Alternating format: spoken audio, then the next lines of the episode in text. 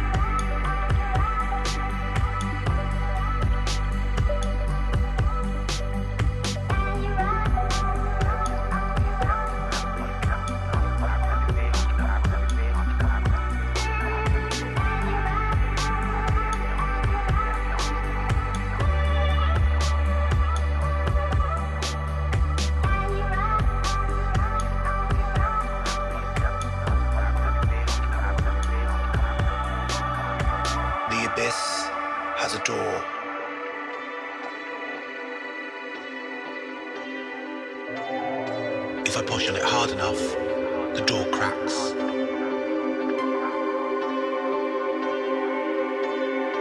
I can peer through the cracks, and sometimes I see a friendly face.